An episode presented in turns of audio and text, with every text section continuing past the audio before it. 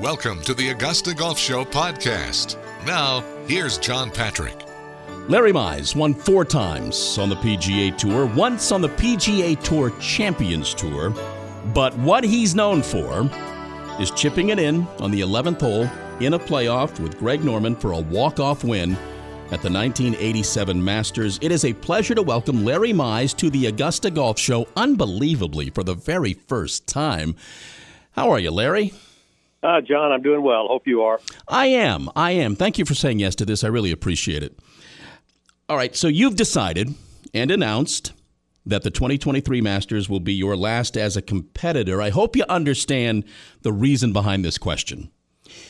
Is this a hard decision? And if so, what makes it hard? Well, that, that's that's a good question. I don't know if it's so much a hard decision. I think um, it's been a decision that's been on my mind the last couple of years. Uh, I, I wanted to end it at the right time, and I think this is the right time. So there was a little difficulty to it, but I have a lot of peace about it. I feel really good. This is the right time. It's time for me to stop. So I'm very pleased. I'm I'm very happy with my decision.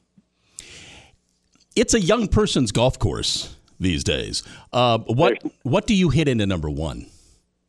Uh, you're exactly right. it is a young person's golf game, golf course. Um, well, if I if I hit a really really good drive, I could maybe get a five iron in there. Oh, okay. Uh, last year on uh, Thursday, I hit a I hit a nice drive and hit a four hybrid on the green. I, I, I switched last year for the first time.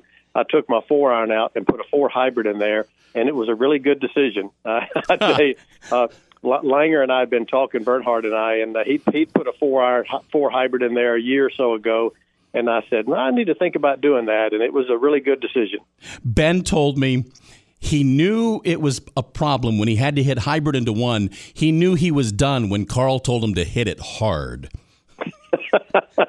yeah, I know that feeling, no doubt. You know, you mentioned Bernhard, and we're we're in our sixties. Bernhard is sixty. What do you make of what he's able to do? Uh, Bernhard is amazing. I mean, he's a really good friend and a neat Christian brother, and uh, he's an amazing golfer. What he's been able to do to to stay competitive, to have that drive and and that uh, competitiveness and to stay stay stay like that for so long. It is very difficult to do, and it's really amazing what he's done. How much of it? How much of it do you attribute to his his conditioning and and keeping himself in shape? I mean, you know, again, we're in our sixties, Larry. Do you are there a little more aches and pains than there used to be? Oh, sure, and there are with Bernhard too. We, we talk about that, but he he has he's done a fabulous job of keeping himself in shape uh, he's really he's done a great job with that as well as anybody, no doubt. I've seen this said. Um, the chip in in 87, maybe the greatest shot in Masters history. I mean, there was the Albatross from Sarah's, Sarazen, there was, you know, Tiger's chip in on 16. But your shot, a walk-off win. These other ones were not. Did, did you ever think of it that way? No, you know, I let everybody else do do that. You know, for me, it was a tremendous shot at uh, right shot at the right time, which got me the win, which was incredible. And that that's for everybody else to think about all the other things. When and, and I'm taking you back now a few years. When did it really sink in that you'd done that? that that's a good question. I can I can still remember after I won. I I did an outing at Fort Gordon the next day, Monday morning, mm-hmm. and uh, I that later that day I was driving to Hilton Head and I just started screaming on the way over there. I couldn't hardly believe it. So I think it just gradually sunk in over the next few weeks.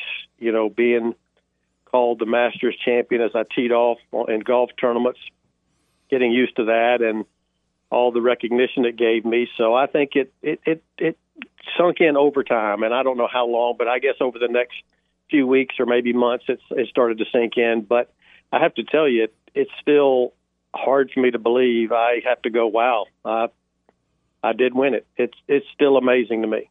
We're talking with Larry Mize here on the Augusta Golf Show. Did you give the wedge to the club?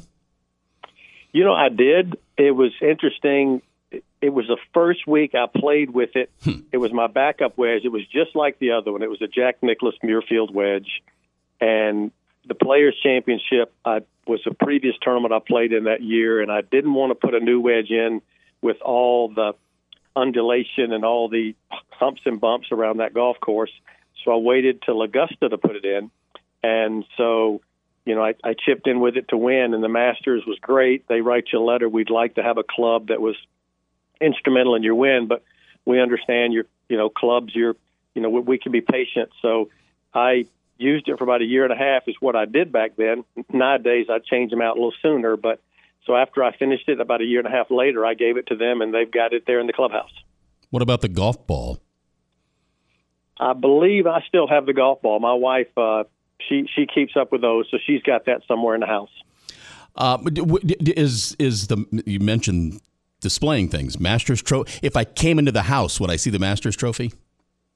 You would. Uh, you know, it's it's. I, I don't think it's like it's not in your face. You would see it in the bookshelf in the great room. You've been to the dinner now for over thirty years, uh, Larry. You're you're kind of one of the old guys at the dinner. Uh, you, you, don't remind me. what, what what what is that night like for you?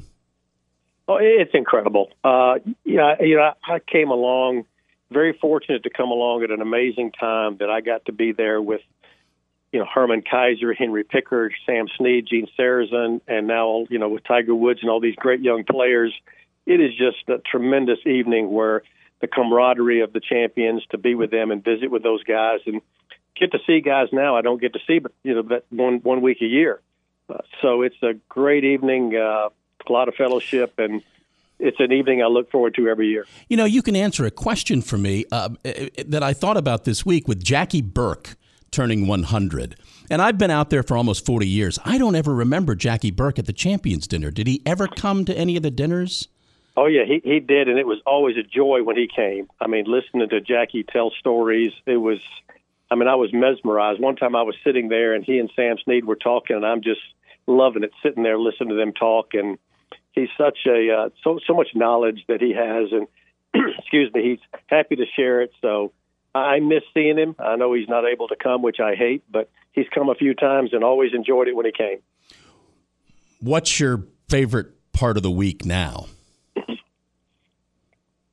Well, I mean, the Champions Dinner is definitely one of it. Uh, that that's the day that I, I really look forward to.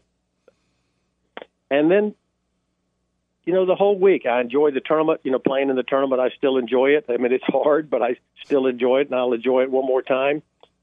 So it's hard to pick with just the whole thing. It's, it's so special. I mean, getting there on Sunday or Monday and being on the property that week is just a special week. Every day special. Do you think? I don't know. I don't know how you cry when you cry, but do you think walking up 18, you're going to be a little wet? yeah, uh, that, that's the one thing that concerns me. Uh, whether I'm going to be able to control my emotions, it's going to be a tough week emotionally. There's no doubt. So you know, my gameplay, they, you know, laugh or cry. So hopefully I'll be laughing a lot to try and keep the tears from coming. Um, if if if you were told before your career that you were going to get one major, that's it, one major, would the Masters have been the one you wanted? Oh, it's not even close. Oh yeah, really? not even close. Really, no doubt about it.